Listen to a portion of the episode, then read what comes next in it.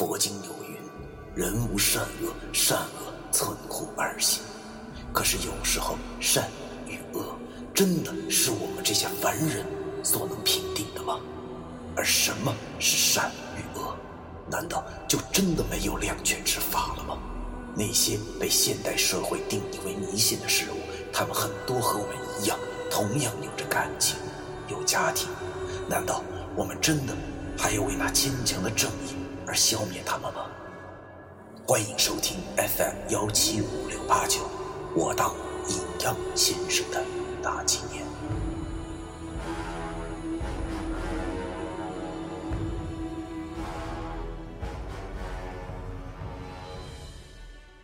第二百二十四章，石狮子。夜幕下的哈尔滨确实有味道，虽然这不是冬天，但是每个城市都有属于自己独特的味道，这是不可否认的。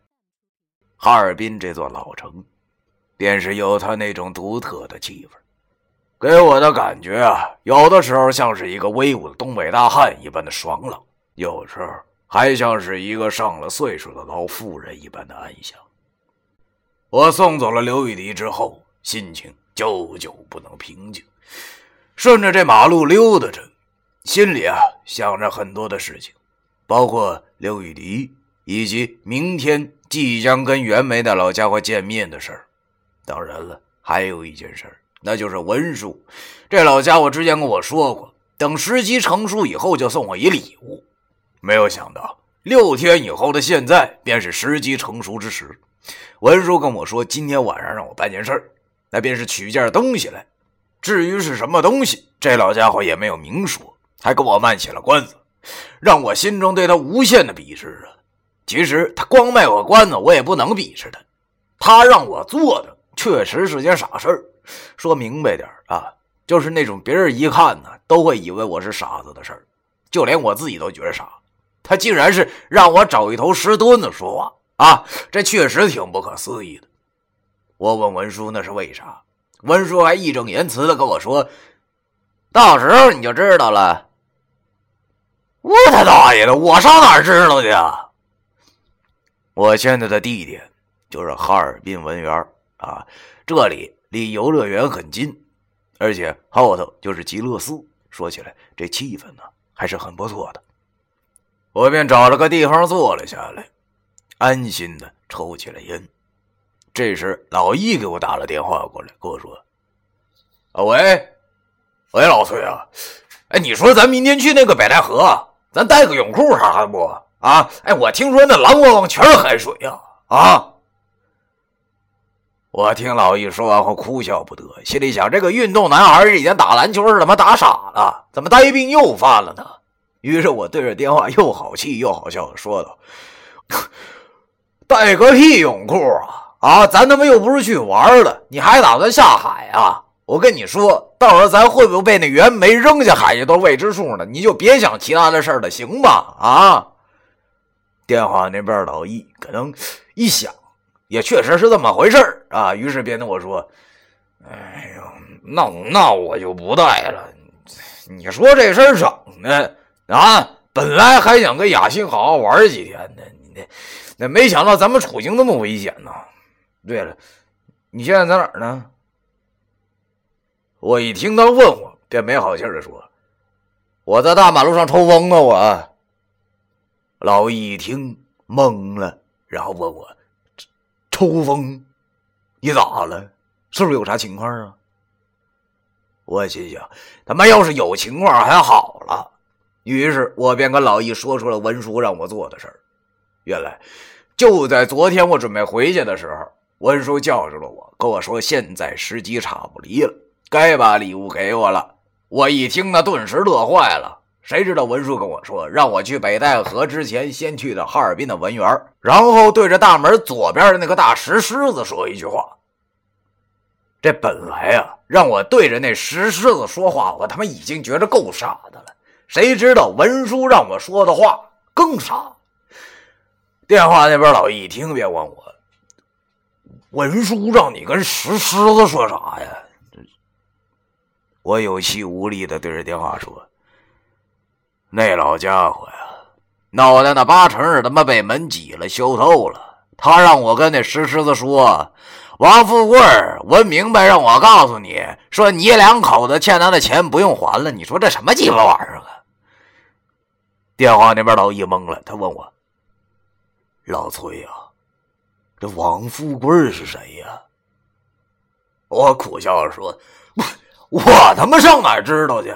那老东西就是这么告诉我的，多一个字他都不告诉我，又他妈装起高人来了，整得我这郁闷呢。电话那边老易想了想后跟我说道：“哎呀，得了，那啥，他本来他不就是个高人吗？你还是照他说去做吧，反正说话而已嘛，又不是去叫你杀人放火。对了，你做了没有啊？”我又叹了口气说。哎呀，我他妈做啥呀？我做！现在大街上这老些遛弯的，然后对着个石狮子喊：“你不怕别人知道我智障啊？”电话那边老一听乐了，然后用一种很自豪的语气对我说：“那是你还不行，缺乏锻炼呢。要知道，要是我，我分分钟的事儿。”我心中苦笑着：“ 那是你傻，我能跟你一样啊？”和老易又闲聊了几句，我们约好明天早上集合的时间后，我便挂断了电话，又开始了漫长的等待。刚才刘雨迪上车之前偷偷的塞了我五十块钱，我刚刚才发现，他是怕我回家没有打车钱。这个小丫头啊，一想起他，我的心中又是一阵温暖，忽然想打给他一个电话。可是我忍住了，因为我知道，如果现在给他打的话，那我们就真的算是在热恋了。命孤之人热恋，下场一定会很惨。这已经是有前车之鉴了，所以我没敢打。还是时机不到啊！努力吧，我在心中鼓励着自己。也不知道是怎么回事，我现在的心中竟然不像以前那样渴望。毕竟。经历了这么多事儿，我已经看到了希望。难关总是有的，但是同样希望也是有的。等哥们儿我钻了天道的空子，破除了这五弊三缺之后，再去轰轰烈烈的爱一把吧。想到了这儿，我那半边脸不自觉的露出了笑意，抽着烟，望着行人。这时间呢，就这样。一点一点的过去了，眨眼之间就已是半夜。我拿出手机一看，十二点四十三了。路上这时候也没人了，偶尔开过几辆车，但那已经无所谓了。于是我便扔掉了烟头，然后走到了文园前头那个大石狮子旁边。我仔细的打量了一下，那没啥特别的呀，标准的雌雄双狮。这里有个说法，那就是凡是门前摆石狮，必须呢得是一雌一雄，才能起到辟邪的作用。这其中暗含阴阳哲学，男左女右，公狮脚踩铃铛，表情威严；而母狮则脚踏一只小狮子，表情略显活泼一些。我见四下没人，便凑到了左边那只狮子旁边，对他轻声的说道。王富贵，文明白让我告诉你，你们两口子欠他的钱不用还了。说完之后，我立马跳到了一边，这生怕有什么异样，但是我却没发现有啥情况。想想文书告诉我的是，那必须得喊着说出来。看来这说的这声小，还真他妈不好使。得，那丢人就丢人吧。于是我便又走到那石狮子旁边，大声的喊道：“王富贵，我明白了我告诉你，你两口子欠他的钱，他妈不用还了。”这一嗓子喊出去之后，过了一会儿，我忽然感觉这俩石狮子中冒出了几丝煞气，我条件反射般的往旁边一跳，然后心神一动。运起了老长的仙骨，我心中暗道：“糟了，忘记画开眼符了。”这煞气分明只有鬼之类的脏东西才能发出啊！现在我看不见他们，这可有些不好办了。现化已经是来不及了，因为我怕受到攻击，只能快速的催动仙骨。绷带下那条小黑蛇便又开始活灵活现起来。就当我十分警惕的感知那石狮子所发出的煞气之时，忽然那石狮子方向传来了一声叹气啊，然后煞气又猛然的消失了。嘿，这是怎么回事啊？我摸不清头脑。正当我感到有些奇怪的时候。只见那公狮子旁边的水泥路忽然出现了几条裂缝，发出了咔吧咔吧的脆响，然后哗的一下，竟然坍塌了一块大概有五十平方厘米的小块。有一股阳刚之气从那塌下的路面发出，这股气确实有些邪门啊！忽然，我好像想到了什么，顿时心中一阵狂跳。但是我又生怕出现什么意外，便警惕地向那儿走去。还好，那煞气再也没有出现，我便放心了。透过街上的路灯，往那坍塌的路面一看，只见破碎的水泥下头隐隐约约的露出了一块包裹着黑布的东西。我心中大喜。便伸手将那包着黑布的东西取出，然后快速的跑到了一个偏僻的拐角处。我心想，这东西想不到还他妈挺沉的。然后我有些颤抖的打开了那一层层的黑布，顿时，一把漆黑的铜钱剑展露出了头角。我心中大喜，果然他妈让我猜对了呀！啊，在路灯的照映下。我有些吃力的辨认出了那些铜钱上的古文，“洪武通宝”，果然是九叔那把铜钱剑啊！他大爷的，我就说嘛，九叔死前把剑给文叔了，文叔没有理由不拿来呀，感情是他妈藏这儿了。我轻轻的抚摸着这把铜钱剑的剑身，真是说不出来的稀罕呐。比起以前那把锈迹斑斑的五帝钱铜钱剑，这一把则是通体漆黑，虽然有些粗糙，但是一看那就知道这不是凡品。这系着的铜钱剑的这细绳，则是呈现出一种暗红色，整把剑比寻常铜钱。剑还要长出那么一截儿，拎上去相当有分量，也不知道是为什么。最主要的呀是。这一把铜钱剑所散发出的阳气，简直是以前那把无法比拟的。如果用身高来形容的话，那就是一个一米四，一个两米二一样。虽然我知道这浓缩都是精华，但是此时我手里拎着的这一把铜钱剑，确实心情无比激动，我都不知道要说什么好了。原来文叔说给我的惊喜就这个呀！哎呀！但是兴奋之余，我发现呢，这一把剑的阳气实在是忒足了，就跟他妈不要钱似的。于是，我便又用那块黑布将它包好，毕竟钱不外露嘛。被黑布这么一包，那阳气顿时弱了一些。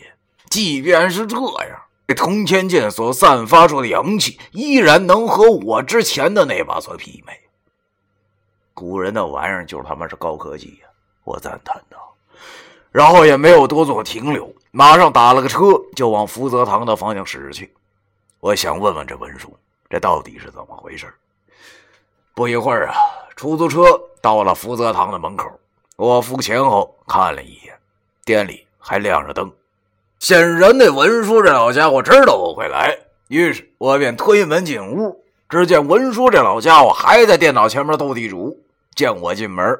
扫了一眼我手中这黑布包着的铜钱剑，对我意味深长的一笑，然后对我说道：“哎呀，来了，东西还满意吗？”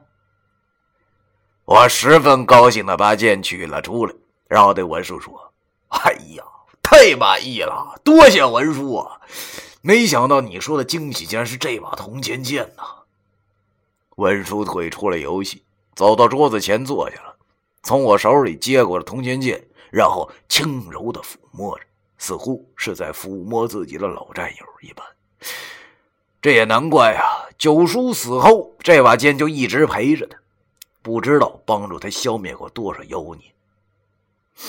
我见文叔把弄着铜钱剑，便问他：“我说文叔啊，你这把剑为啥不随身放着，而是要放在外头呢？还有，那什么王富贵谁呀？”文叔把铜钱剑放在桌子上，然后点了根烟，对我笑着说。哼，为啥放外头？那当然是有原因的了。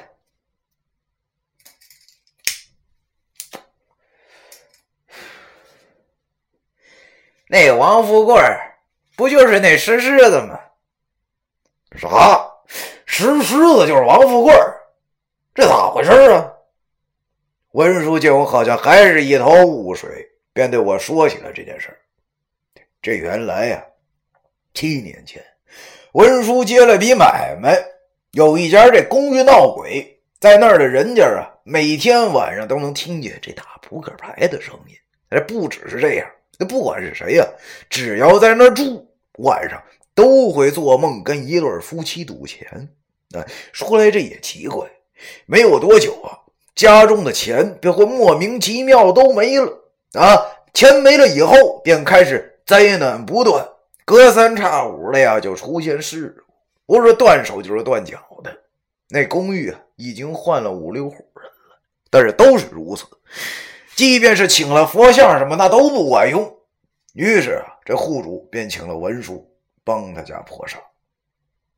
文叔这前去一看呐，那屋子里果然住着两只鬼。